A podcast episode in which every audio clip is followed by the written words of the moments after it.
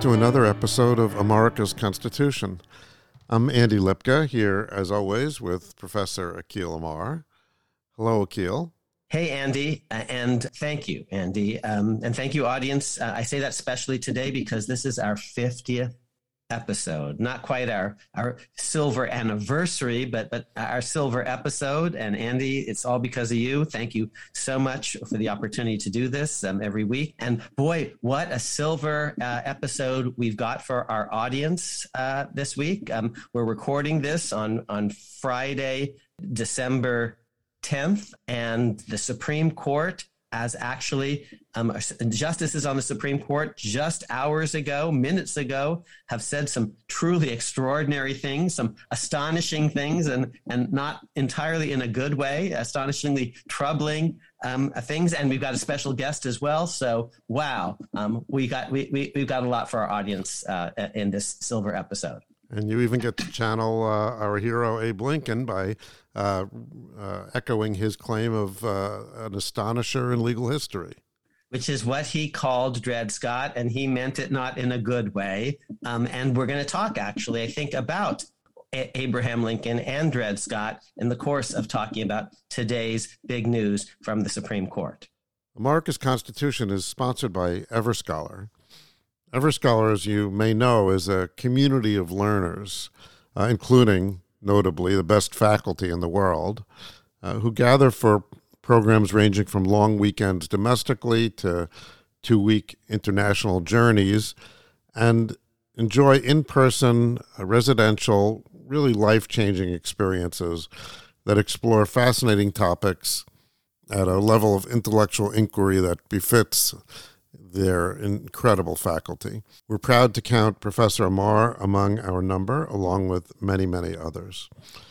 Everscholar is about to announce its 2022 programs, so check out its website at everscholar.org and sign up to receive emails uh, so you won't miss the registration window. In the past, Everscholar programs are filled immediately, and the same is expected in 2022. Okay. Well, our podcast has been on a roll. Last week, we had a spectacular episode with the Supreme Court justices essentially entering your living room or your car through pieces of the oral argument in Dobbs. And Professor Amar dissected the argument sometimes acerbically, sometimes admiringly, uh, but always piercingly. And prior to that, we had given you two episodes of master classes on precedent and what to expect at the argument. So when it took place, you were among the most informed listeners. And we're following up on this today uh, in a couple of ways. First, we're going to uh, bring in another legal commentator, one who sits on the other side of uh, the ideological spectrum from Akhil, but who has the respect of the entire community of legal scholars and pundits. In addition to learning about him and his career as part of our ongoing exploration of the legal ecosphere, if you will. Uh, the timing of this interview is such that we can discuss further Supreme Court rulings on the Texas uh, SB 8 law because just this morning, as we tape this on Friday, there have been developments in that case. So we're in a perfect position to react and help you understand this even better. And it actually can be a little confusing. You've got the Mississippi case, the Texas case, uh, the Texas case that we just heard about, these are somewhat preliminary rulings, but still important. Um, there's more than one of them, so it's it's complicated, and we'll help you sort that out. But first, um, I'd like to introduce our guest, uh, Ed Whelan. Ed, as you will hear, has been seemingly everywhere in the legal world. I'll let him tell you his story, but for background, after graduating from Harvard College and Harvard Law School, where he was an editor of the Harvard Law Review, he clerked for uh, Judge Wallace on the Ninth Circuit, entered private practice, and then clerked for Judge Antonin Scalia on the U.S. Supreme Court. He later was counsel to the Senate Judiciary Committee, served in the Par- Department of Justice and the Office of Legal Counsel, where he advised the White House. And since 2004, until recently, he was president of the Ethics and Public Policy Center, a nonprofit think tank. He's now the Distinguished Senior Fellow there. He has one of the longest standing legal blogs, which is hosted on the website of the National Review, and he has co edited several collections of Justice Scalia's work. He's also published extensively in the Wall Street Journal, the New York Times, and the Washington Post. So, welcome to America's Constitution, Ed Whelan. Hello, Ed. Hi, Andy. Thanks so much for coming on today. Uh, yes, uh, and uh, Akhil here. Uh, thank you, Ed. I'm very uh, um, grateful uh, to, to, to, that you you could make it. I'm grateful to both of you.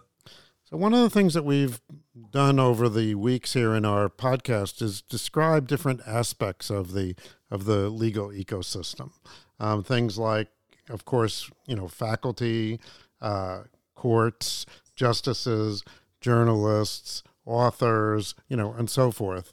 And you've had a somewhat atypical path through the legal legal ecosystem. Wouldn't wouldn't you say? Can you can you tell us a little bit about your your legal path and uh, where you find yourself now. Sure. Well, uh, I often describe myself as a recovering lawyer. Uh, I moved to uh, Washington, D.C. 30 years ago to clerk for Justice Scalia. This was after uh, several years in private practice, which was unusual back then, but I, I decided I didn't want to spend the rest of my life in private practice and didn't know what to do next and was fortunate to have the Scalia clerkship somehow um, uh, uh, uh, arrive for me. After that, I was uh, I worked for Senator Orrin Hatch on the Senate Judiciary Committee for two and a half years, where I was very involved in judicial confirmations, including the uh, confirmations of Ruth Bader Ginsburg and Stephen Breyer to the Supreme Court. After some years in House, working for a uh, fellow named Bill Barr in the telecommunications field, I was uh, principal deputy in the Office of Legal Counsel uh, for uh, two and a half years at the beginning of uh, President George W. Bush's administration. And for the last 17 or 18 years, um, I have been with the Ethics and Public Policy Center um, as its president until um, earlier this year. And uh, in that capacity, I have um, uh, written a lot about judicial confirmations, about constitutional law, and um, a host of other matters. If I could just jump in, um, Ed's very modest. Um, there are a couple of particularly interesting aspects of um, the bi- his biography um, that I'd like to call attention to. Um, one is he's worked in all three branches of the federal government. He he did a clerkship uh, for Justice Scalia, as he mentioned, at, that's at the apex of the, the judicial branch, but he's also worked in Article One, the legislature, and the office of uh, uh, uh, and in, in, in, the Office of Legal Counsel, um, the executive branch. So that's interesting. Um, uh, a second thing that's interesting um, is that um, very unusually, I think, for folks of, of Ed's and my generation, um, he uh, did not go straight from law school to um, um, Supreme Court clerkships or, you know, a lower court clerkship and then a Supreme Court clerkship. I'm not sure that I had actually known that before. So, so you, you graduate from Harvard Law School, what year? And then um, did you do a lower court clerkship before Scalia? So just um, because that's becoming increasingly common now. There are justices who are actually hiring um, people, law prof- young law professors, for example, um, or out of practice or in practice for a few years. But back in the day, that was pretty atypical. So uh, just give us the dates, Ed. Well, sure. I graduated from uh, Harvard Law School in 1985. I clerked for a year for um, Judge Clifford Wallace of the Ninth Circuit in San Diego. I was then in private practice with the law firm of uh, Munger, Tolles, and Olson in Los Angeles. Uh, great firm, great practice. Um, but uh, after a few years, I suddenly realized I didn't want to do that for the rest of my life, uh, and uh, told folks I was I was had decided to leave. They said, "What are you going to do?" I said, "I don't know. I'm going to figure that out. But unless I tell you I leave, I'm, I'm going to leave. I'll probably be around here forever." And um, I looked at different opportunities, including uh, uh, interviewing with the uh, Solicitor General's office, where I met for the first time a fellow named uh, John Roberts. Um, but uh, actually wasn't thinking at all about a Supreme Court clerkship because it, um, it, it was out, um, would have been unusual to seek one then. But through uh, a process I still don't quite understand, I ended up getting connected with Justice Scalia, and uh, he brought me on board. Um, this hasn't been um, pre-rehearsed. Uh, just telling the audience members, and so Andy does may not even know this, but um, in the small world department, I'm just putting uh, two and two together. Um, my brother Vic clerked um, uh, for the Supreme Court. Um, he clerked for for Harry Blackmun. We're probably going to be talking about Harry Blackmun uh, uh, just a bit today, the author of, of Roe versus Wade. Vic, that year uh, when he was clerking for Justice Blackmun, his uh, his housemate um, was a Scalia clerk, Henry Weissmann, Yale Law School graduate. They became good friends. Vic later became actually um, Henry's best man at Henry's wedding, and Henry went on to Munger Tolles. Um, so I bet Ed and Henry knew each other at Munger Tolles at, at, a certain point, and and that might be in the Six Degrees of Kevin Bacon one interesting uh, link between the younger Ed Whelan and the the future Scalia clerk Ed Whelan. Uh, absolutely, I was uh, blessed to actually have Henry working. Uh, with me as a junior associate on some matters, rare that you uh, one has such such talent, and uh, no Henry, um, I'm sure was of assistance um, uh, in the process. Uh, so all this is about, in a word, um, just for the audience members, networking. That's a part of the legal ecosystem. You know, whom you met. Um, um, and, as, as I said, modest, but he's actually already dropped some pretty interesting names: Bill Barr, John Roberts, uh, Antonin Scalia, um, and, and, and others. So um, back to you, Andy. So now your position, then you're you're senior in the Ethics and Public Policy Center, um, and your work there finds publication in various places. I, you know, you have uh, you appear frequently as a, with a byline in the uh, in the National Review, for example. You have, you know, some something of a column there, I guess it is. Um, so, what do you see as your role now? You know, you have this position, but what is the the the point of this position? In other words, what are you trying to accomplish in this role, and what is it about your current role that is more suited to you? than the role in the law firm that you found you know did wasn't a fit well i first started blogging back in 2005 indeed the blog that i write regularly on uh, which is called bench memos on national review online was established in the fall of 2000 i'm sorry in the spring of 2005 at my urging because i anticipated that uh, there might soon be supreme court vacancies opening up and I thought I would have a lot of uh, uh, insights and information to provide. And in particular, I wanted to make sure that I could uh, uh knock down uh, on a same day basis um, false attacks, erroneous arguments made against um, judicial nominees.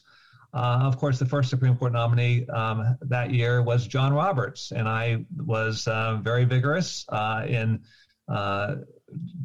explaining his record, um, defending him from from uh, what I thought were distorted attacks, and, and did the same uh, uh, later on uh, that year and into 2006 on, on Justice Alito. So that was the that was the impetus for getting started. Uh, I then uh, discovered that the blog was also a valuable mechanism or valuable means of talking about oh, principles of judicial conservatism, of originalism, uh, explaining explaining opinions. Uh, a lot of my work was uh, uh defending Justice Scalia's uh, uh, um, opinions against um, what I thought were misguided attacks. And so I think over the years, as I've been grateful to um, draw an audience, um, these have been um, the two focuses. That is um, judicial confirmations, including at the lower court, uh, where I've been involved in a lot of the um, battles over process changes as well, and then general principles of constitutional law. And I would like to think that one of the um, assets I bring to the task is a, a, broad background um, in uh, constitutional law uh, in American government. But I think another uh, an area in which I try to add value is that I can be um, very rapid in analyzing um, cases and in helping to, to shape uh, from the outset um, how a um, ruling ought to be understood or responding to maybe it's some, some law professor's op-ed that I think is, is misguided. So I, I um, see a premium on, uh, on being uh, quick to write, and I think um, that's one of my strengths. um, if I could just jump in, um, a- Andy, in a way, Ed is a, precursor of us, of this podcast, because he is trying to respond um, uh, very quickly. And in, in, that sense, he is a certain kind of journalist from the French word jour, the, the day. He wants to respond immediately. Um, but he's different, you see, from the, the mine run of journalists who um, uh, um, don't actually truthfully have a long term perspective on anything. They just jump from story to story to story. Today it could be a fire, tomorrow an earthquake, uh, the next day um, a pandemic, uh, the, the, next day a shooting, the next day a Supreme Court case. And they just cover what uh, the, the news is just anything that's recently happened. And a certain kind of journalist just jumps from story to story. Um, and um, Ed isn't that he what he just explained is he's trying to take certain things that are happening immediately um, a confirmation battle or um, a, a, supreme court oral argument or a supreme court um, uh, opinion. And, and he's trying to respond very quickly much more quickly than a typical law professor might in an article published a year later or a book published five years after the fact. He's trying to respond very quickly in journalistic fashion but to try to place the day's events in the perspective of a much larger um, theoretical uh, framework that stretches um, back to um, the past. He's interested in the founding and originalism, um, um, all the way through two and a half centuries of our constitutional history, but also with an eye toward um, thinking about the long term implications of this uh, uh, uh, claim or that one, this appointee or that one. And in trying to do that. And Ed is telling you he started this project, you know, 15, a, decade and a half ago, 15 years ago. He's in, in, some ways doing stuff that we're trying to do actually in our blog. Um, uh, we often, not always, but we often are picking something that's ripped from the headlines, um, a very current, um, but try to place it in longer term perspective, both um, its connection to the past, um, originalism, um, and its uh, its implications for the medium and long term future. Well, a couple of comments on that. First of all, I don't think it's really in our, our blog so much as we were more a podcast than a well, blog. podcast. Excuse me. But yes, but um, but also I think that um, I don't consider us to be journalists, and I don't think that that Ed is a journalist in that sense also, just because he's using the medium of, you know, print or, uh, you know, internet writing and so forth. Uh, he's not a journalist any more than uh, Neal Katyal is a journalist when he appears on, on MSNBC. He's a, a legal expert or a legal commentator that's providing expertise to journalists, possibly Neal is. And mm-hmm. in in the case of Ed, he you know, he's his he has sort of his own vehicle right. here. He's not relying right. on someone to ask him a question, but, but nevertheless, but, he's um, he's providing a, a, certain expertise. But but but but here's why I, I, said it the way I did. And you know, if if people don't want to be called journalists, then I won't call them journalists. I called myself a constitutional journalist, and in fact, I tried to meditate on the role of the constitutional journalist um, and the tension therein. That um, in my book, The Constitution Today. In fact, that the structure of the whole book is uh, in part this tension between the journalistic side of me, which is responding to things immediately from the French um, word day, um, jour, um, um and like the Wall Street Journal. It's what's happening today. And but trying to put it in a much longer term perspective than your, your typical reporter. So I do think that, and you're right, Andy, I called us, us, us a blog, and we do have a, a, a website, but, um, but but this podcast is a weekly thing. We're, we're and, and we're talking about often what happened in the last week, like um, the, the, the debate in the the Mississippi abortion case. Um, I think today we're recording this on Friday um, um, there were actually a couple of interesting judicial developments at, at the court, and, and we're going to talk about them in, in this podcast. So, in that sense, you know, we share something with the journalist in that we're trying to jump in very quickly, um, but we're different than the rest of the journalists. You're right, because of a certain claim of legal expertise. Um, but Ed wanted to jump back in. And I certainly don't claim the term journalist for myself. Among other things, um, I think there are many journalists who um, undertake to have to, to play things neutrally. Mm. Uh, I never claim to do that. I want to make sure I get everything, all the facts right. And I, I do my best when I write to make sure that people can tell uh, the uh, what what is um, what I present as factual from what is commentary, uh, so that they know what, what they know. Uh, okay, if I say a case says this, the case says that. If I if I say this is a good result, they, they know I'm I'm engaged in commentary at that point. Um, but I uh, yeah I I w- would not present myself as a journalist, and uh, I don't mind the the insult being uh, uh, slung upon me at times, but um, it's not a term I would use for myself. Hey, maybe we could actually transition to what's actually happening today. Right. Well, I was going to to say, you know, perhaps one way of interpreting, you know, your your role, you know, and so forth might be to take a real life example, and we've got one right in front of us here. So, um, this morning, um, the court uh, handed down two rulings uh, related to the Texas abortion law, uh, SB 8.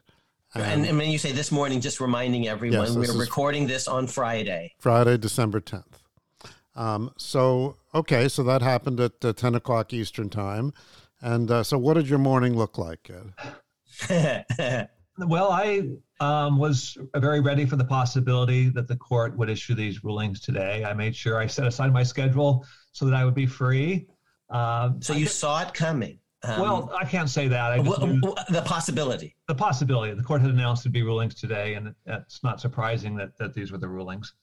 Um, to wind back a bit, it was sometime in uh, late August that I heard talk about this Texas bill and uh, figured, well, let me find out more about this. And uh, I, I wrote up some blog posts, quickly became very knowledgeable about it and have written who knows how many um, uh, uh, thousands and thousands of words uh, um, about the different challenges um, to the case since then. So I think that's a good example of how, you know, on, on August 15th, I don't think I'd written a word about um, uh, this matter, but it's been um, something I've written a lot about um, day in and day out uh, since late August. Uh, but so, yeah, so today, um, as soon as the uh, court's opinion came out, I um, tweeted about it initially, uh, making sure that um, that people understood how the court had had ruled, included link, links to the opinions, and then I wrote a couple blog posts uh, that uh, were a little more thorough. They're still um, very um, uh, just just a sketch of what happened. There's a lot more that I'll probably write in the coming days but um, wanted to make sure that um, that folks had an accurate account of, of what the court had ruled. I'm told that that uh, many uh, uh, media outlets have reported this as a um, as a um, big defeat for the Texas Heartbeat Act, uh, which I don't think it is at all, and uh, I, I, explain why. Uh, but it's that sort of um, wrong take that I that I um, try to preempt or counter in my writing. So substantively, what what is the news as you see it? Uh, okay, well, the court uh, had two cases before, one involving um, a, a, complaint brought by uh, abortion clinics in Texas, and the other uh, a complaint brought by the Department of Justice.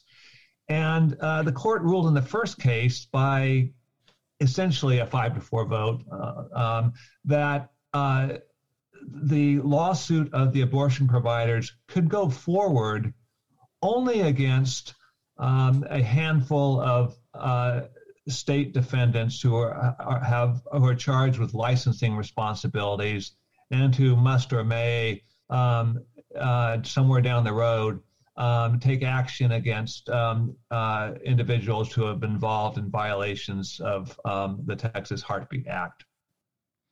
Most importantly, um, the justices in the majority uh, uh, ruled that the lawsuit could not proceed against the state judge who is a named defendant on behalf of a, a class of uh, uh, defendant judges or the named county clerk uh, who likewise was um, a, a class defendant on behalf of a to be to be certified class of county clerks.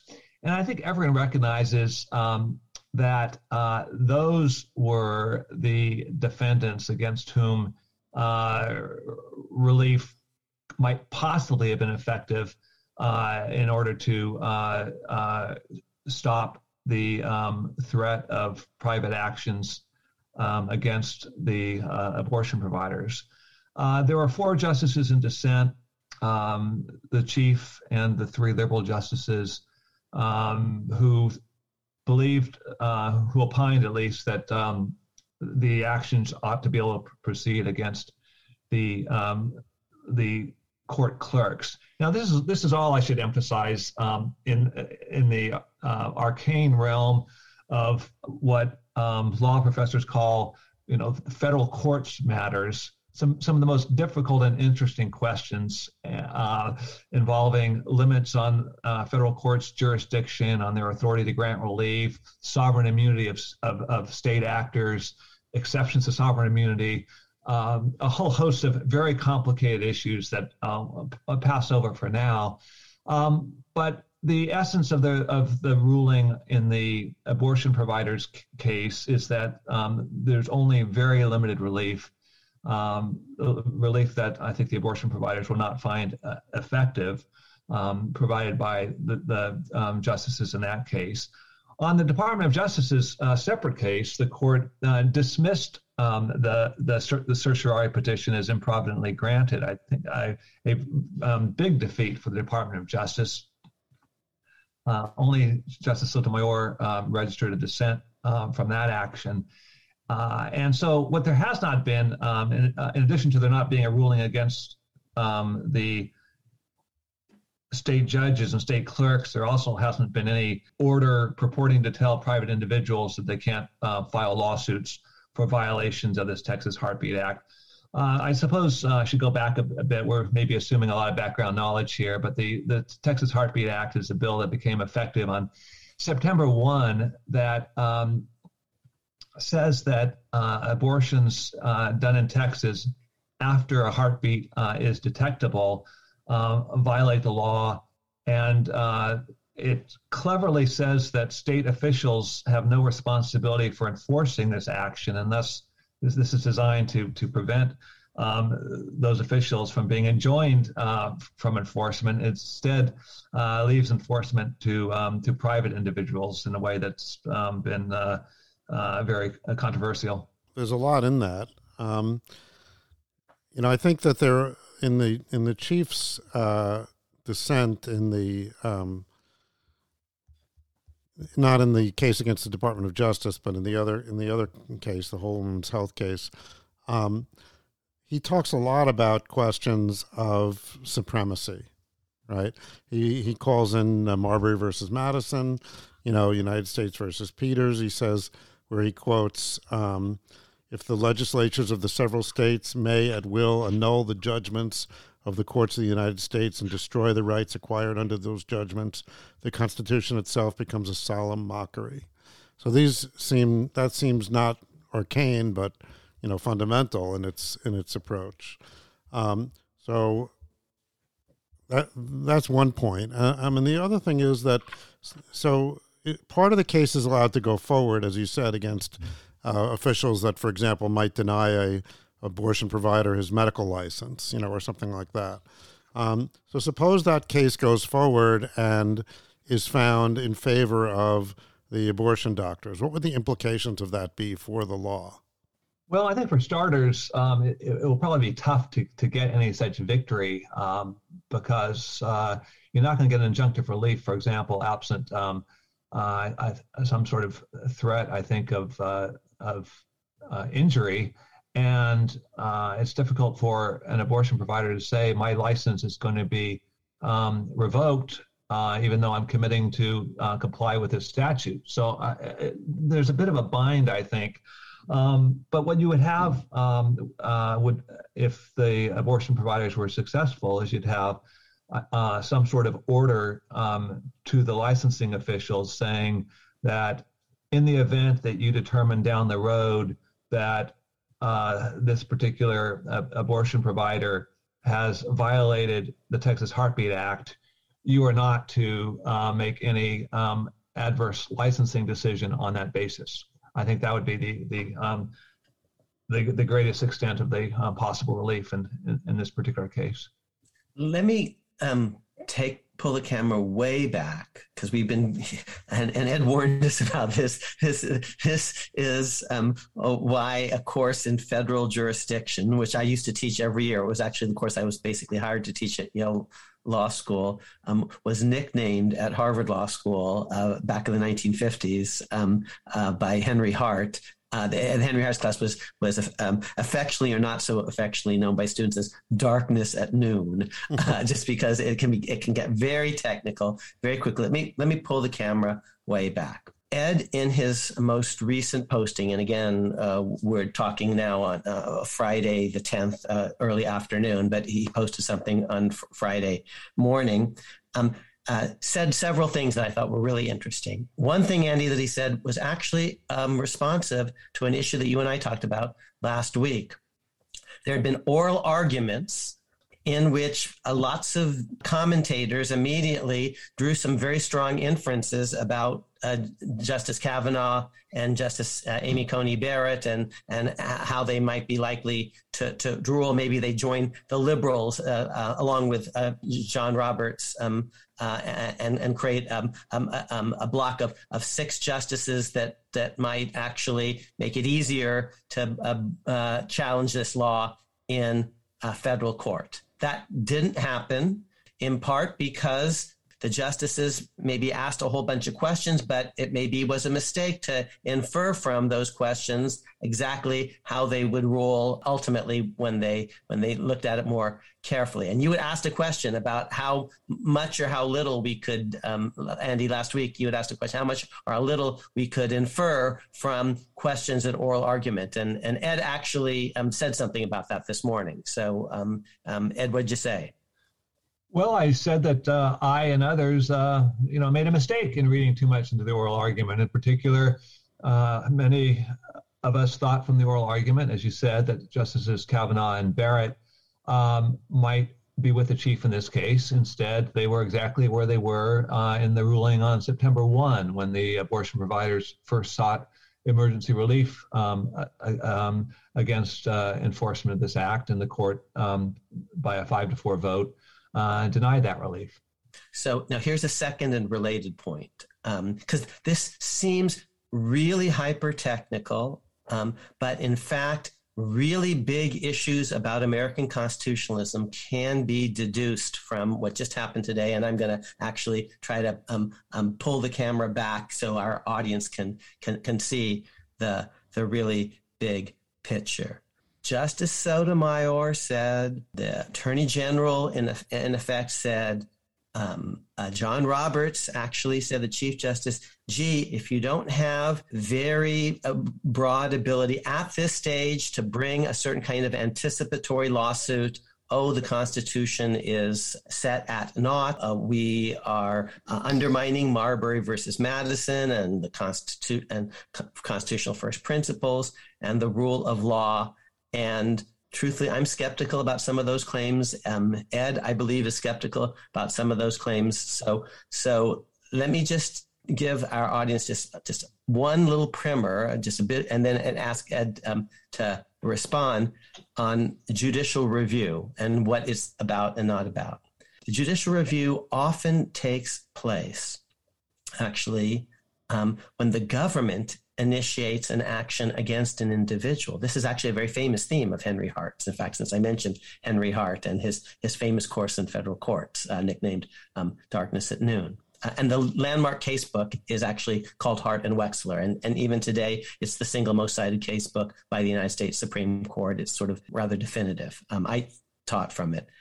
A lot of times, judicial review does not occur when an individual sues the government anticipatorily before the government has actually acted. It can sometimes take that form, but a lot of times it's very different. The government comes after me, Andy, as an individual, or you as, as a doctor, or Ed, because they claim he hasn't paid his taxes or whatever. They actually go after him or you or me.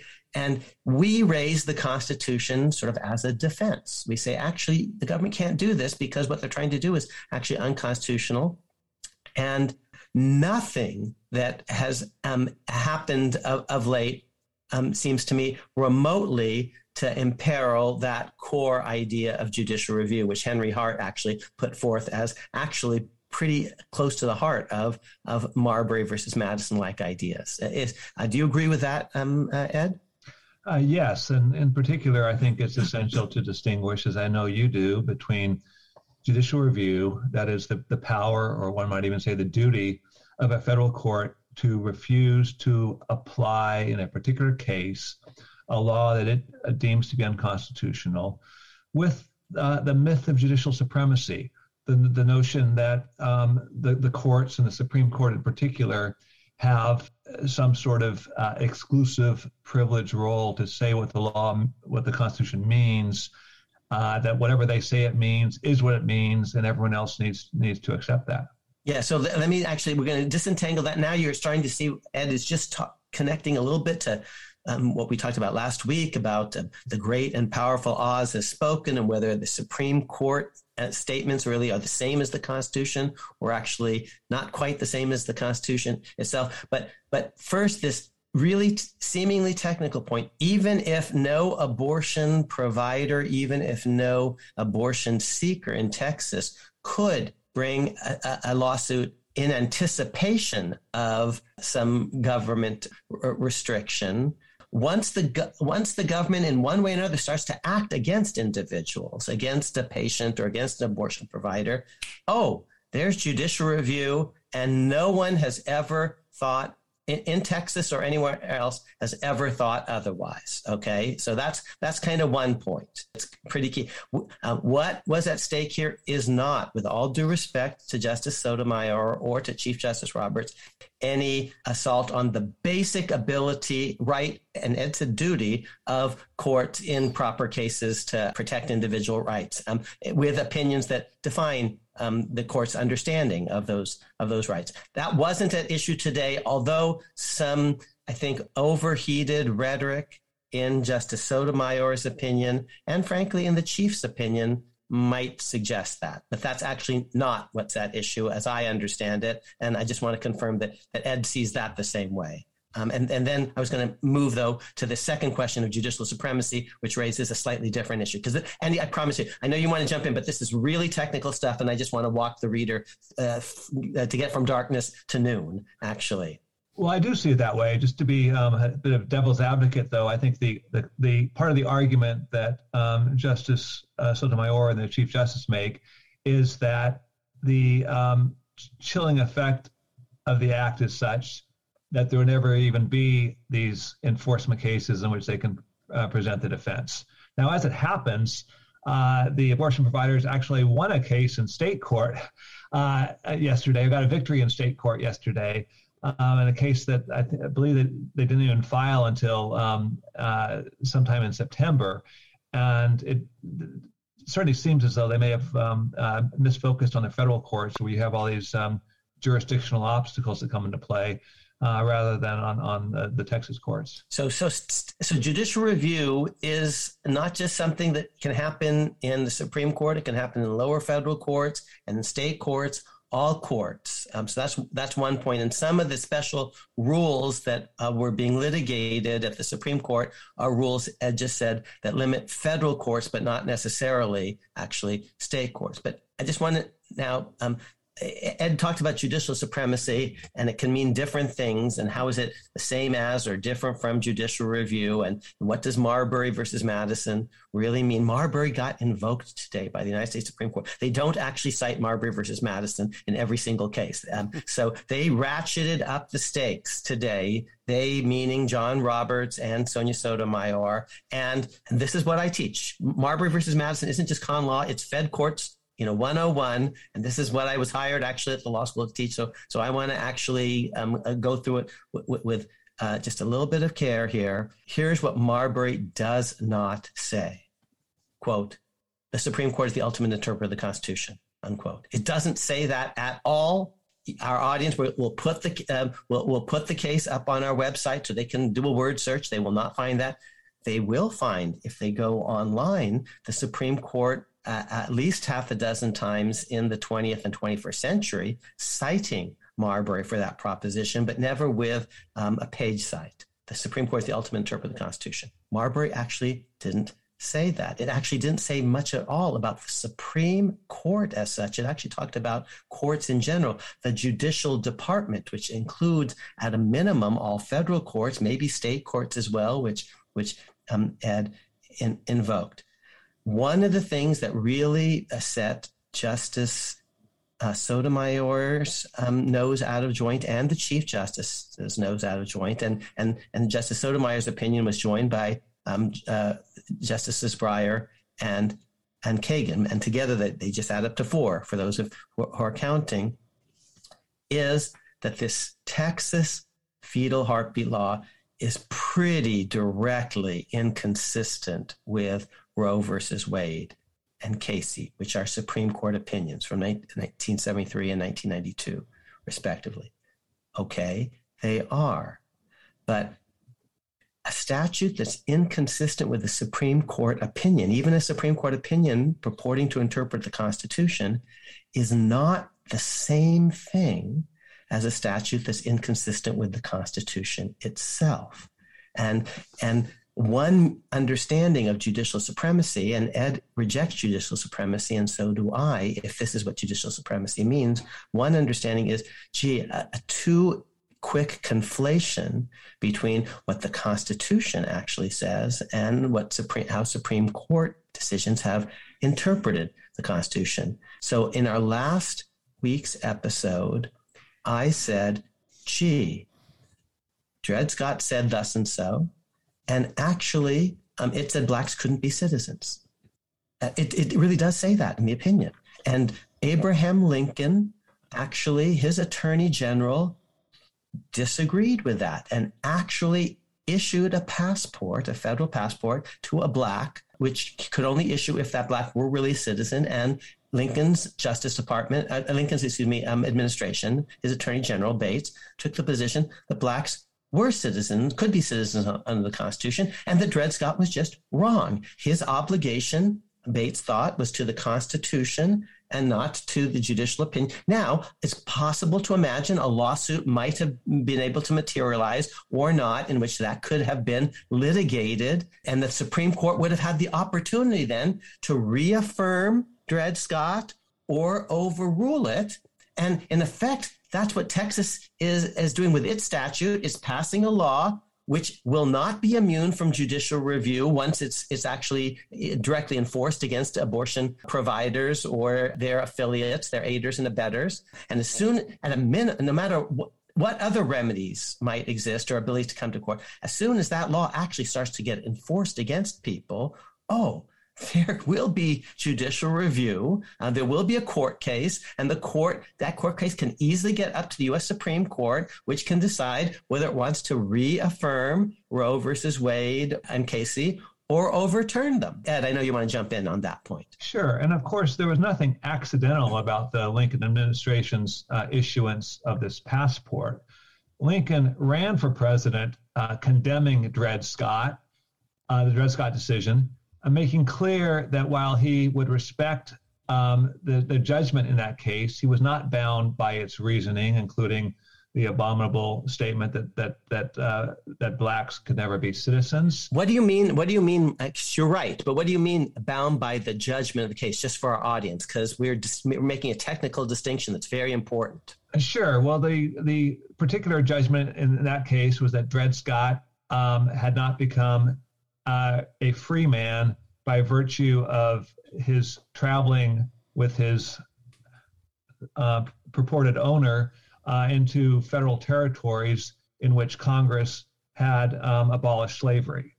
Uh, so, w- w- respecting the judgment would. Uh, so the, the, the, the, judgment is Dred Scott is not free, and Lincoln wasn't purporting to try to free Dred Scott. Dred Scott was a litigant. He was a party to the lawsuit. He lost, and Lincoln respects the judgment on the facts of the case and the parties of the case. Dred Scott lost, and Lincoln isn't going to try to use his uh, presidential power to liberate Dred Scott as a, a as a one human being who was bound by that lawsuit. That's the judgment of the court. It was Dred Scott versus Sandford, and that's what we call res judicata, a thing adjudicated. So as to the parties to the lawsuit, um, too bad for for Dred Scott, unfortunately. But well, I'm actually not sure that I agree oh. with Lincoln's concession on that point. Okay. I agree exactly with what you said, but uh, that is, I'm not sure that the, the, the president, the executive branch, in all instances, even needs to respect a judgment. But that's that. We'll set that aside here. Uh, so uh, Lincoln said, I'm not going to stand by the supposed reasoning or the principle that this case stands for. And so he issued uh, passports uh, to, blacks as citizens. As I understand, he issued patents uh, as well to blacks as citizens.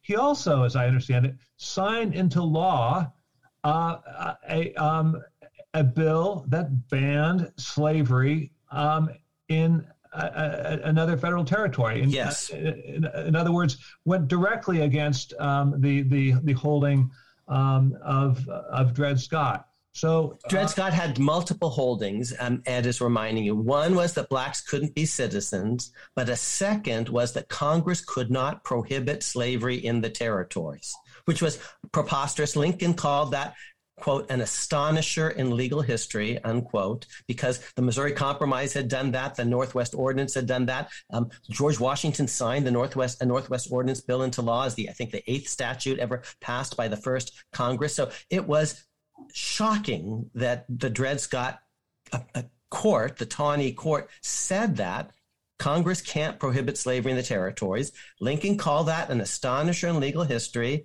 and signed his name to a bill passed in 1862 that actually did free blacks, for example, in Washington, D.C., which is a federal territory, um, and, and, and elsewhere. And that's not so different, you see, from what Texas did. They're passing a law.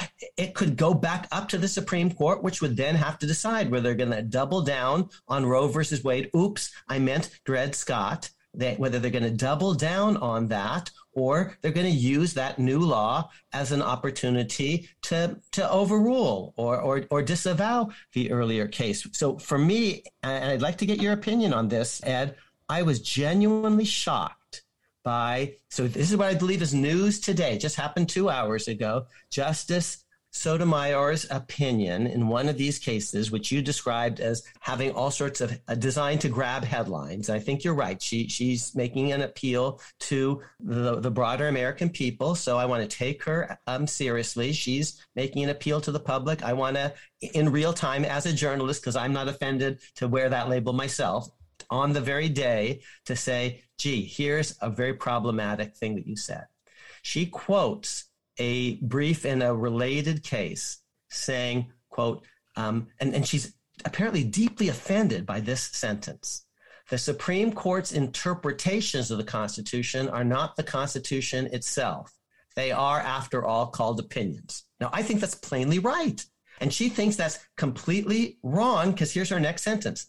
The nation fought a civil war over that proposition. I'm thinking, what are you talking about? Abraham Lincoln agreed entirely and emphatically with that, which I agree with. I think Ed agrees with that. I think that's con law 101, even though Ed has reminded me offline, that's not how uh, many other people teach it. Well, she's conflating two very different propositions. She calls them analogous sentiments maybe they're sentiments um, uh, rather than rather than thoughts, but they're not analogous. Um, so yes, um, Calhoun um, uh, wrongly insisted that uh, a state had the right to nullify a federal law with which it disagreed. That uh, was just disputing uh, the supremacy of uh, federal law, uh, not just the Constitution, but uh, of of, of statutes that are that are constitutionally permissible.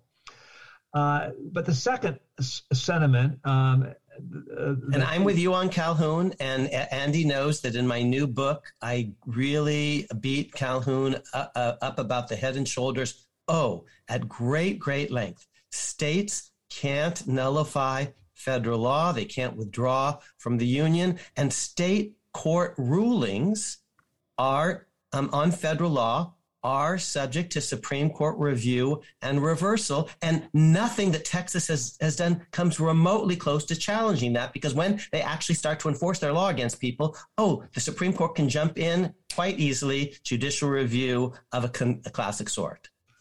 Uh, but for Sotomayor to go on and say that the nullification doctrine is analogous to the simple and correct proposition that the Supreme Court's interpretations of the Constitution are not the Constitution itself is remarkable. Uh, and, uh, and, by remarkable, you mean not in a good way. That's that's that's right. I don't think it's a proposition that that that can rationally uh, be defended. Uh, Abraham Lincoln certainly rejected the proposition that uh, the Supreme Court's interpretations of the Constitution and Dred Scott were the Constitution itself. Jefferson and Jackson before him had done so. And it really wasn't until um, 1958 that the court first propagated this myth of judicial supremacy. And when it did, um, uh, concocted a false history um, around it, making it seem as though um, this um, wrong and much contested proposition had actually been accepted uh, forever by, by everyone. I think that uh, part of the part of the problem here is that um, Texas is trying to set up uh, sort of an infrastructure uh, that makes it difficult to enforce those constitutional rights through um, this sort of lawsuit. And this, in turn, uh, points to a larger problem of the infrastructure of how to hold uh, government officials responsible for acting in a constitutional way. So um, there's this questions of who do you sue?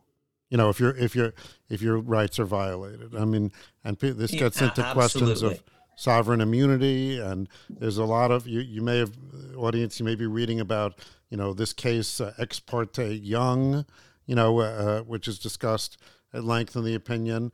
And um, and she does uh, talk about that uh, justice sotomayor. Um, she says um, that uh, statute 1983's very purpose consonant with the values that motivated the young, ex parte young, uh, court some decades later was to, quote, protect the people from unconstitutional action under color of state law, whether that action be executive, legislative, or judicial. In other words, they're trying to give, in Young, they were trying to give people a way to enforce their, their constitutional rights. And that presumes that maybe it, maybe it was difficult to do so.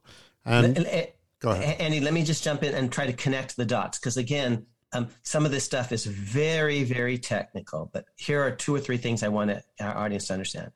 Number one, now you see the tensions and the opportunities of someone who wants to be, and I'll wear the phrase because it's a phrase I used in my book, The Constitution Today, a constitutional journalist. We're talking about stuff that literally is hot off the presses, just happened in the last couple of hours.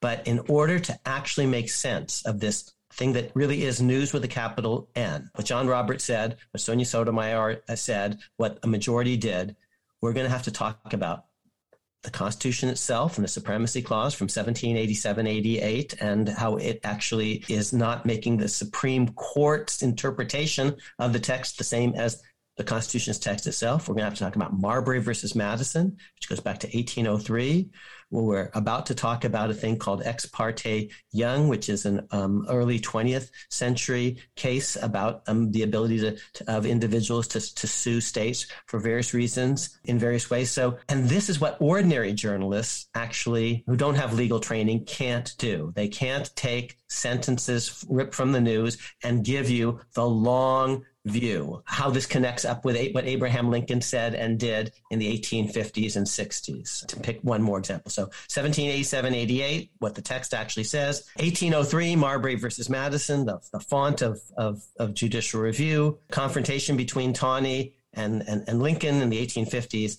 and 60s, um, and, and now ex parte Young. First principles of constitutional law were actually at issue in what was said and done today. And the ordinary journalists aren't going to be able to, to, to, to see how all that fits together. On ex parte young, Andy, which is which you've brought into the conversation, I told you there there are t- at least two basic ways that a court can um, r- rule on the constitutionality of something. One, when the government acts against an individual, the individual raises the Constitution as a shield. You can't uh, prosecute me for criticizing the president because that violates my First Amendment rights. And John Adams did prosecute people for criticizing the president, and they tried to raise the First Amendment, and courts actually did rule on that, not correctly, perhaps. And and if their rulings were uh, absolute and final, oh, Thomas Jefferson shouldn't have pardoned those people afterwards, which he did because those were just judicial rulings. But but Jefferson could read the Constitution himself. You see, he wasn't a, just a believer that, that that only courts could could rule. So, so judicial review can happen when the government comes after an individual and the Constitution is raised as a shield. Judicial review can also happen sometimes when an individual uses the Constitution as a sword and sues the government or a government official himself. He's the plaintiff rather than, than the defendant. And that's what various folks in Texas were trying to do. This Texas law was cleverly designed to make that very difficult to sue anticipatorily. And just so the audience knows where I come into all, all of this, my very first article written as a law professor called Of Sovereignty and Federalism said, oh, we should make it easier for people to sue the government itself. There shouldn't be this thing called sovereign immunity. You should be able to sue the government when it's violated your federal constitutional rights because the Constitution is, is supreme. And, and we should read, and that's especially true after the Civil War that we need to have federal courts in, uh, uh, and in the front lines defending constitutional rights against states and state officialdom. So that's what I said for a long time. Here's the problem: the Supreme Court has not quite agreed with me on that, and and Justice Breyer hasn't quite, you know, fully agreed with me on that. Darn it! And Justice Kagan hasn't actually fully agreed with me on that. And Justice Sotomayor hasn't fully agreed with me. And now they're saying all this stuff. Now I'm thinking like, where were you guys a year ago and five years ago and 10 years ago? Because in fact, here's the problem. Now you're seeing, oh, Akhil was right. You, we should make it easier for people to sue the governments directly. Now you're seeing, but here's your problem. There's precedent against you on technical federal jurisdiction law on what um, Ed mentioned, sovereign immunity and the 11th Amendment and standing and all sorts of stuff. So they want, on the one hand, to disregard those precedents um, when it comes to the ability to, to come to, um, they want to make it easier to sue in federal court. Fine. But then on the merits, they want to stick with Roe, Roe, Roe and, and precedent and, and not want that to be relitigated. Oh, and they're in a slightly awkward position. So these things that seem completely technical at first ex parte and Young, which was a case in which the court made it easier to sue the government affirmatively, to invoke the Constitution as a sword against an attorney general. The reason ex parte Young didn't quite work uh, in the Texas litigation is the attorney general of Texas isn't directly involved in enforcing this Texas statute. See, so it was this statute was beautifully designed as a workaround this landmark case called ex parte Young. But you're beginning to see now, audience, two things at least you can't understand the day's news without sometimes actually understanding stuff that happened a long time ago. The, the founding, the 11th Amendment, Marbury versus Madison, Dred Scott versus Abe Lincoln, ex parte Young. And second, you're seeing a deep debate about actually the precise role of the Supreme Court vis a vis the Constitution. Whether Supreme Court precedent trumps everything, whether how states can actually get the Supreme Court to actually revisit its rulings that states or anyone else think are improperly decided. Big first principles of constitutional law are actually at stake in what just happened this morning. And Ed Whelan really is. I mean, we, when we arranged for this interview uh, several days ago, we didn't know that this was going to actually happen today. But he, audience members, is the perfect person in the world for us to be talking to today because he just told you earlier he sees his job as coming in immediately to provide broader constitutional context for this stuff. And that's actually what our podcast is trying to do as well. So ed let me let me ask you in that vein. You clerked for justice scalia. And um, obviously we're party to many discussions with him on on various matters. Take me into the chambers of an imaginary, you know, Justice Scalia uh, chambers at this point. How would the conversation on this matter uh, have taken place in your in your mind? Uh, you know, to the degree that you're able to discuss it. That's a very difficult question uh, for me to um, try to answer. Um, I do think that uh, Justice Scalia would have uh, emphatically rejected uh, the, the, the, myth of judicial supremacy. Uh, I think he would have been uh, very concerned about the role that that uh, that the, the challengers were asking the court to play. I think he would have emphasized that in a system of separation of powers, uh, there may well be authority that Congress could grant uh, that that um, might have empowered the Department of Justice, um, uh, say in its uh, suit against Texas, or perhaps even these private plaintiffs, but that the court does not have uh, carte blanche to uh, concoct its own remedy uh, simply when it's dissatisfied um, with with what's happening. so I think that he would be, um, you know, very much um, with the majority uh, in this case, um, but would be struggling to make sure that, uh, that we're getting the principles right. I mean, look, one of the things one has to do um, as, as, as, as, a, as, as a justice, as a, as a you know, good lawyer in any matter, is test any, uh, any intuition against your principles. Substitute the parties, make it so that um, you're dealing with a, an unsympathetic uh, fact pattern or alignment rather than a sympathetic one, and see if that changes anything. And if it does, you better figure out, um, you know, whether it's your own biases that are that are driving the decision, or whether there is in fact some distinction uh, to be drawn. Okay, and um, so now, in terms of questions of sovereign immunity and so forth, and the the structure as it's set up now, um, do you see that this law has, and this case has implications for citizens' ability to enforce their constitutional rights. Now, obviously, I, am separating that from the question of whether you believe that the constitutional rights asserted in Roe versus Wade and Casey are, are legitimate rights. Uh, I, that's a separate question, of course. Uh, sure, and I'll um, perhaps highlight that separate question by avoiding using the term constitutional rights and, and simply say um, uh, rights under uh, Roe and Casey. Uh, look, I think it's clear that the um, Texas Heartbeat Act um, seems to have d- deterred um, abortion providers in Texas um, from providing uh, abortions um, from heartbeat uh, forward to uh, viability. and so, in that sense, unless unless the abortion providers are simply gaming things, and I'm not not going to suggest they are.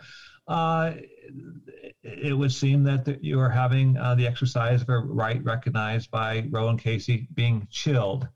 Um, the the question is, um, what's the response to such a chilling?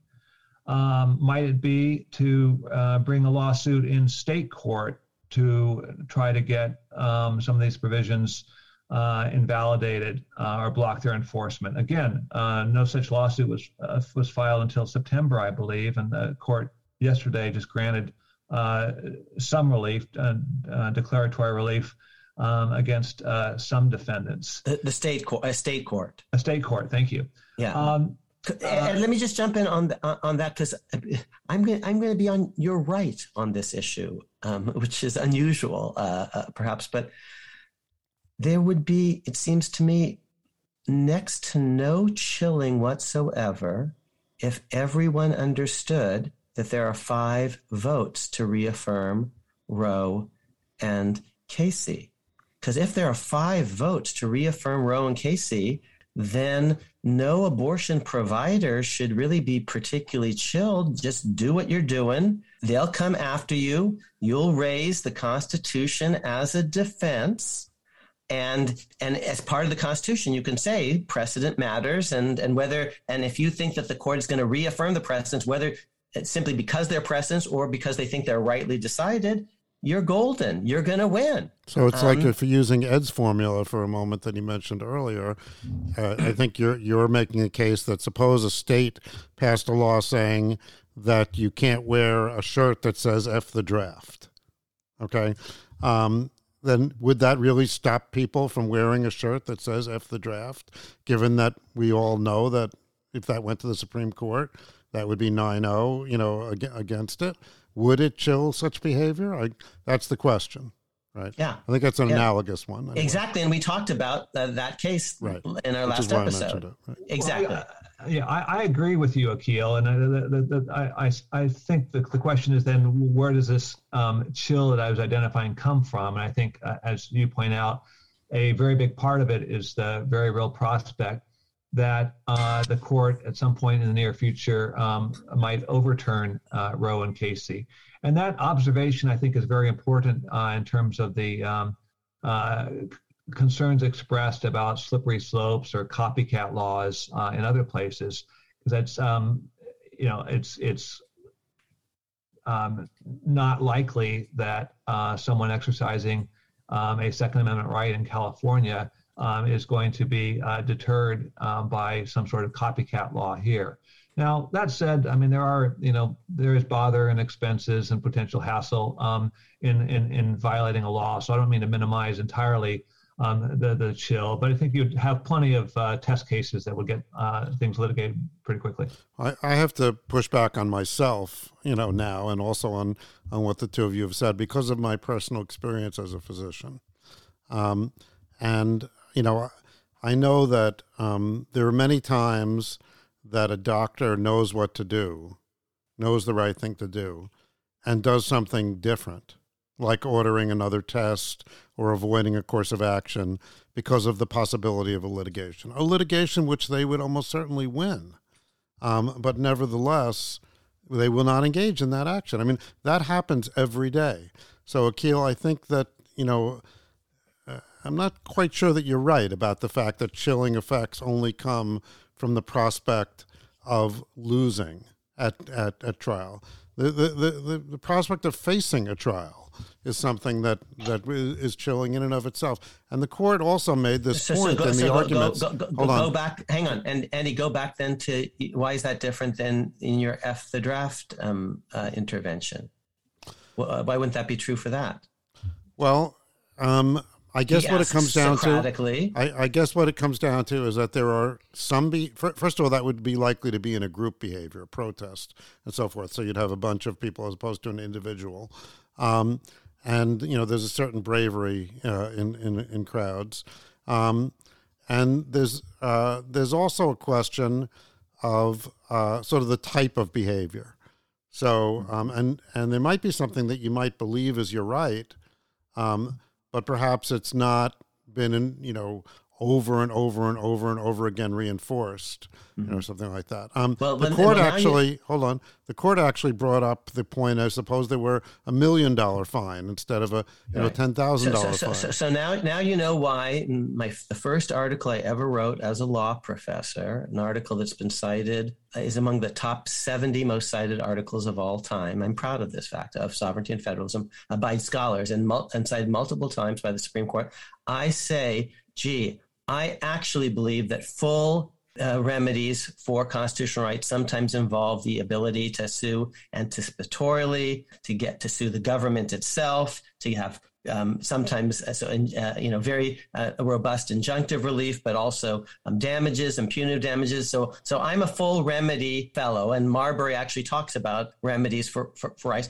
The court has consistently rejected you know, my point of view. And now I think Justice Breyer's maybe wishing he had paid more attention to what I've been uh, shouting for, uh, uh, for, for, for literally decades. This article was published in, in 1987. But all that said, if you have a clear constitutional right that today's court will clearly uphold, and uh, remedial law actually entitles you to win attorney's fees and and other things, then um, which I, have always um, argued for against the government, you shouldn't be deterred too much because you you should be pretty confident you're going to be able to to um, win with judicial review, invoking the Constitution as a shield. And there are landmark cases in which that happens. Many of them in American constitutional. I'll just give you one: McCulloch versus Maryland is a case in which Maryland went after this clerk of the federal bank. His name was McCulloch. They went after him. He raised the Constitution as a shield, saying Maryland can't impose a tax on me and on um, the bank that I represent. And he ends up winning um, unanimously um, in, in, the Supreme Court. Um, and there are literally thousands of U.S. Supreme Court cases like that in history. That said, I'm with you, Andy. I want to make it even easier for the individual, which is why I want the individual to be able to sue the government itself as a plaintiff using the Constitution as a, a, a, a shield to sue the state itself. I think you mean the Constitution could be used as a sword in such a scenario, not a shield. Right. Good catch. Thanks but I, I keep losing on that issue. And, and Breyer and Kagan and Sotomayor haven't been with me on that thus far, which, which you see frustrates me. And now it's beginning to frustrate them. But you see, precedent is, not, I'm going to keep making this argument. I'm going to make this argument because I think the precedents are wrong. And when the precedents are wrong, they should be overruled in the name of constitutional first principles, you, you, see. And that's why I can, I can keep arguing this, even because I'm not a, a precedent, precedent, precedent person. I'm like Ed, more of a constitutional fundamentalist. And uh, and I'm critiquing those remedial cases, those uh, technical standing and sovereign immunity and Eleventh Amendment cases, just as conservatives are critiquing Roe versus Wade and and and Casey on on the abortion merits. So Ed, you were saying that uh, we you know you brought we got onto this because you mentioned the what you perceive to be a chilling effect, you know, in the interim. Um, so where do you think the law comes into play when it comes to the to to these chilling effects? I mean, do, you know, is that something that we need to be a, that, that's relevant in court cases that you know, Akhil's saying, well, you have a right to, to challenge the law. You can go through the process. And, and, you know, even if you, you're an abortion provider, you get sued, well, then you're going to defend yourself and eventually it'll get to the Supreme Court and you may win. Um, but in the meantime, this is happening. Is that a problem with the law that courts should be enforcing by way of injunctions and so forth in the meantime? Well, I don't see it. I don't see it as an all-purpose excuse to jump past um, jurisdictional limitations on the federal courts.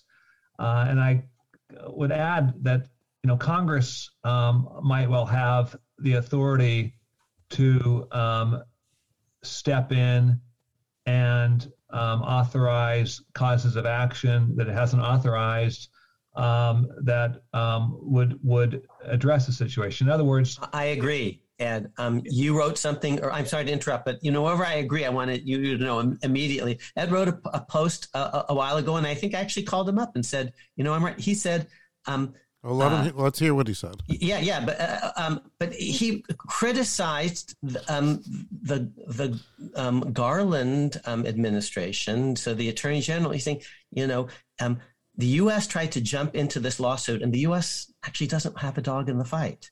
Um, and and it wasn't even suing the right people um, who aren't the right people to defend the lawsuit and and bringing class actions against state judges um, and and state clerks. I I I taught federal courts for many years. I'd never seen anything like that before. These were very edgy. Um, but what Ed said, and I agree with this, Congress has very broad power, um, twofold, I would say.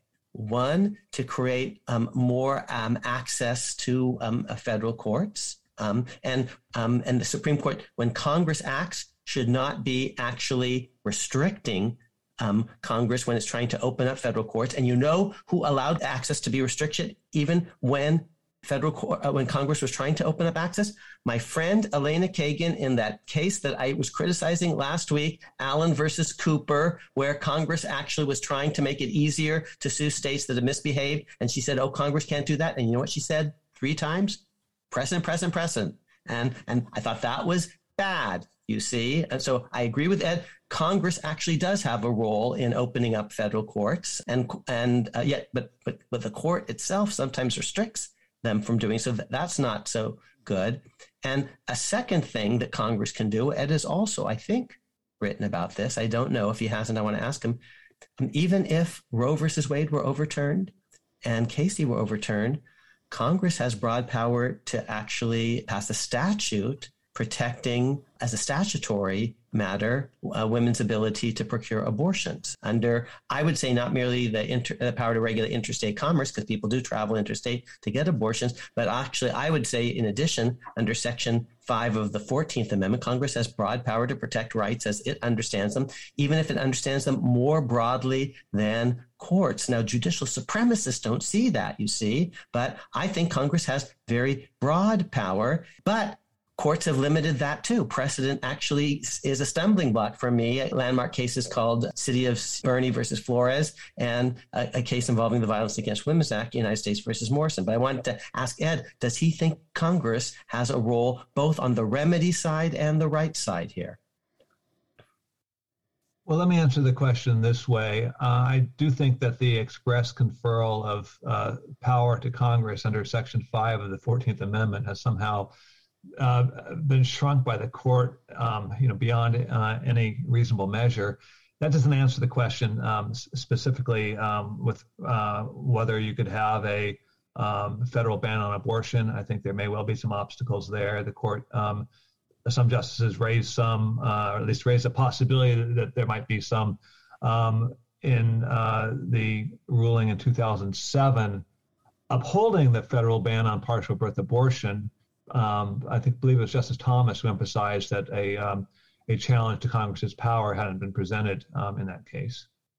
But there might be a difference between a federal ban on abortion and a federal affirmation of a federal protection of abortion. It's possible to imagine it's not entirely symmetric. My student, Robbie Flatto, actually, who is a, himself pro life, has actually written a very interesting piece that I hope he publishes on this, in which he suggests actually there might not be perfect symmetry between those two as a matter of ju- at least judicial doctrine today.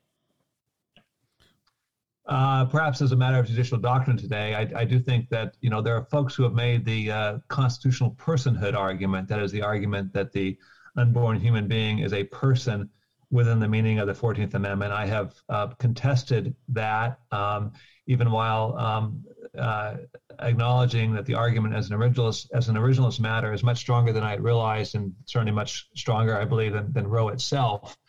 I think um, even if I were uh, were of the view that that um, argument is not sufficiently clear uh, for the for a, the Supreme Court to to make such a holding, I, I think it probably is uh, sufficiently strong to enable uh, Congress to act under uh, Section Five um, to to uh, to enforce the rights of the unborn. Wow.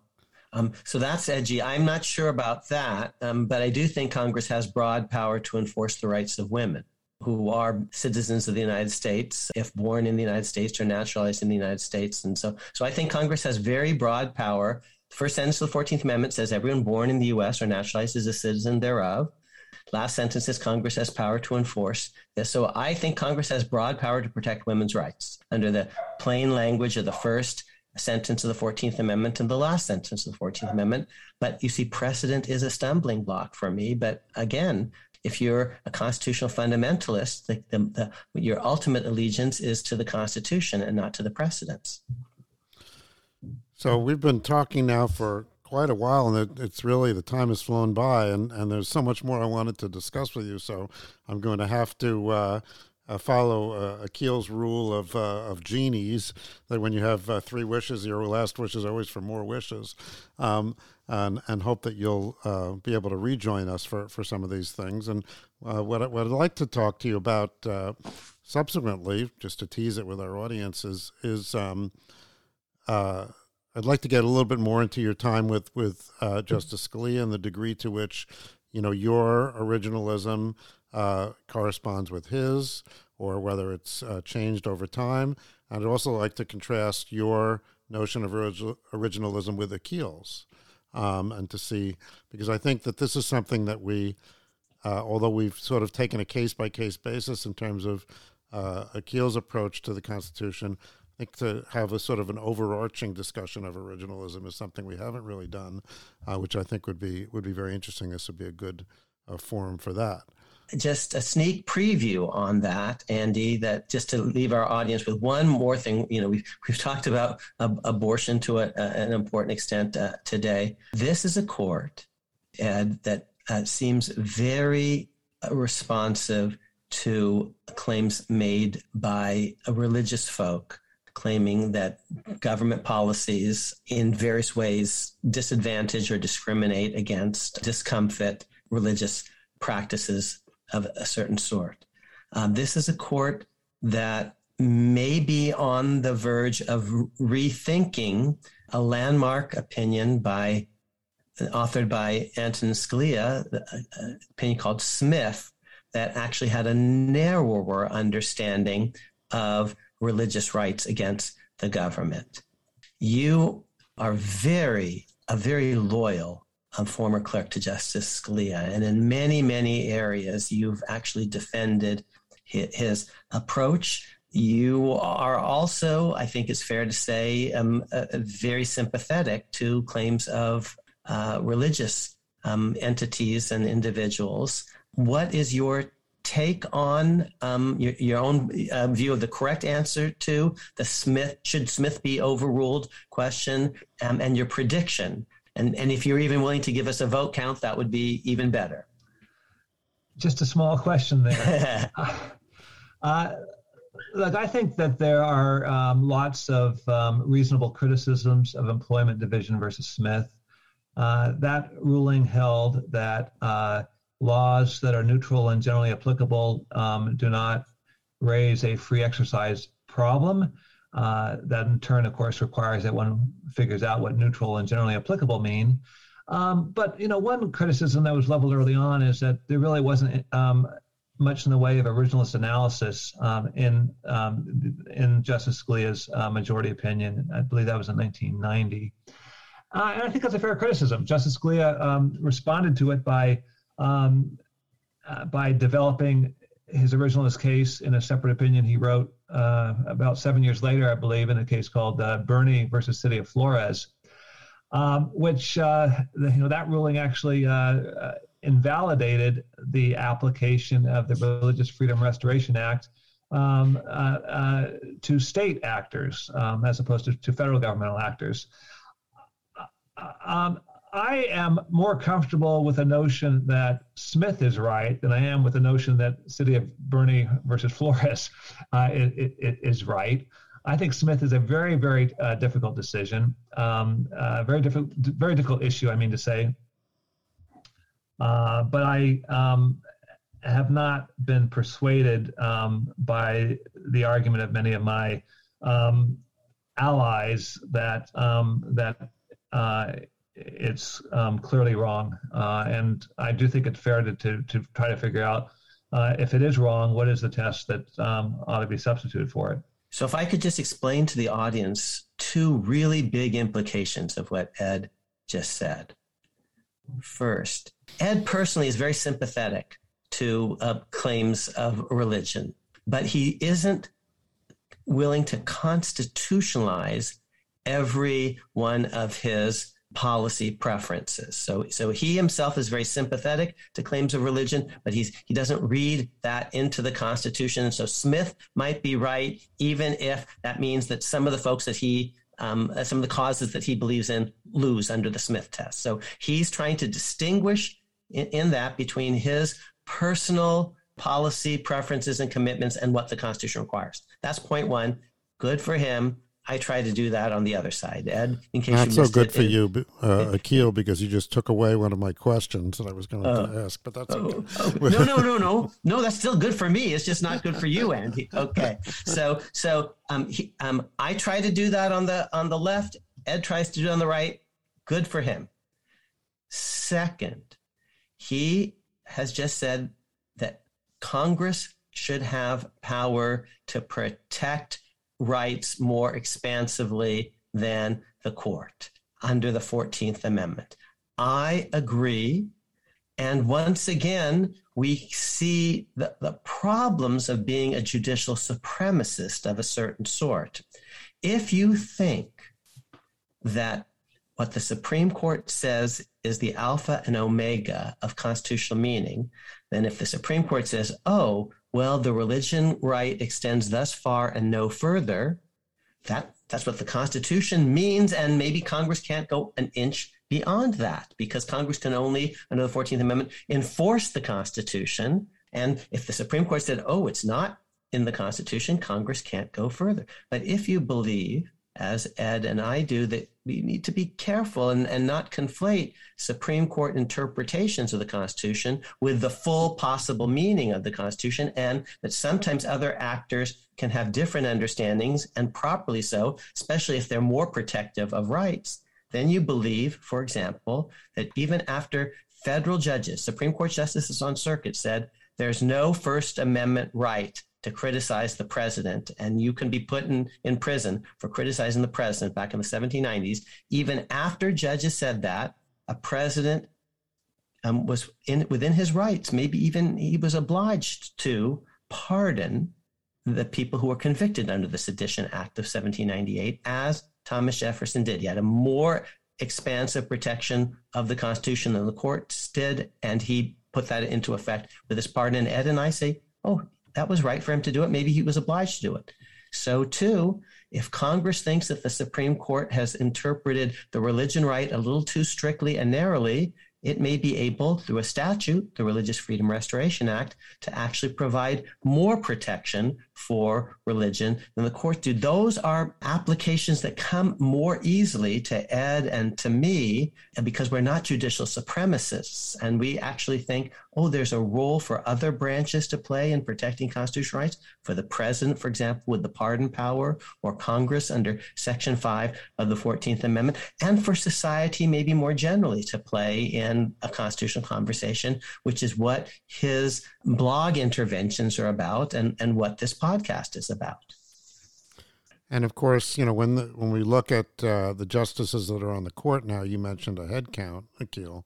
You know, we have Justice Barrett, who's herself a Scalia clerk, who weighed in sort of on on Smith in the in the last term in a case called Fulton, um, and basically saying, well, let's be careful before we overrule Smith because what's going to take its place. And when you look at the language in Smith, I mean, I just wrote a couple of quotes down. He wrote, allowing exceptions to every state law or regulation affecting religion, absent a compelling interest, would open the prospect of constitutionally required exemptions from civic obligations of almost every conceivable kind. That's a quote. And uh, he lists all kinds of things compulsory military service, uh, compulsory vaccination laws, drug laws, you know, equality of, of opportunity of the races, and so forth that might call, be called into question. So I think that this notion that there needs to be a some kind of reasonable framework to take its place before you do anything about it um, might have appeal to Justice Barrett going forward. I find myself very similar to Ed's position. I think there are plausible arguments for Smith. I don't think uh, it's absolutely clear one way or the other.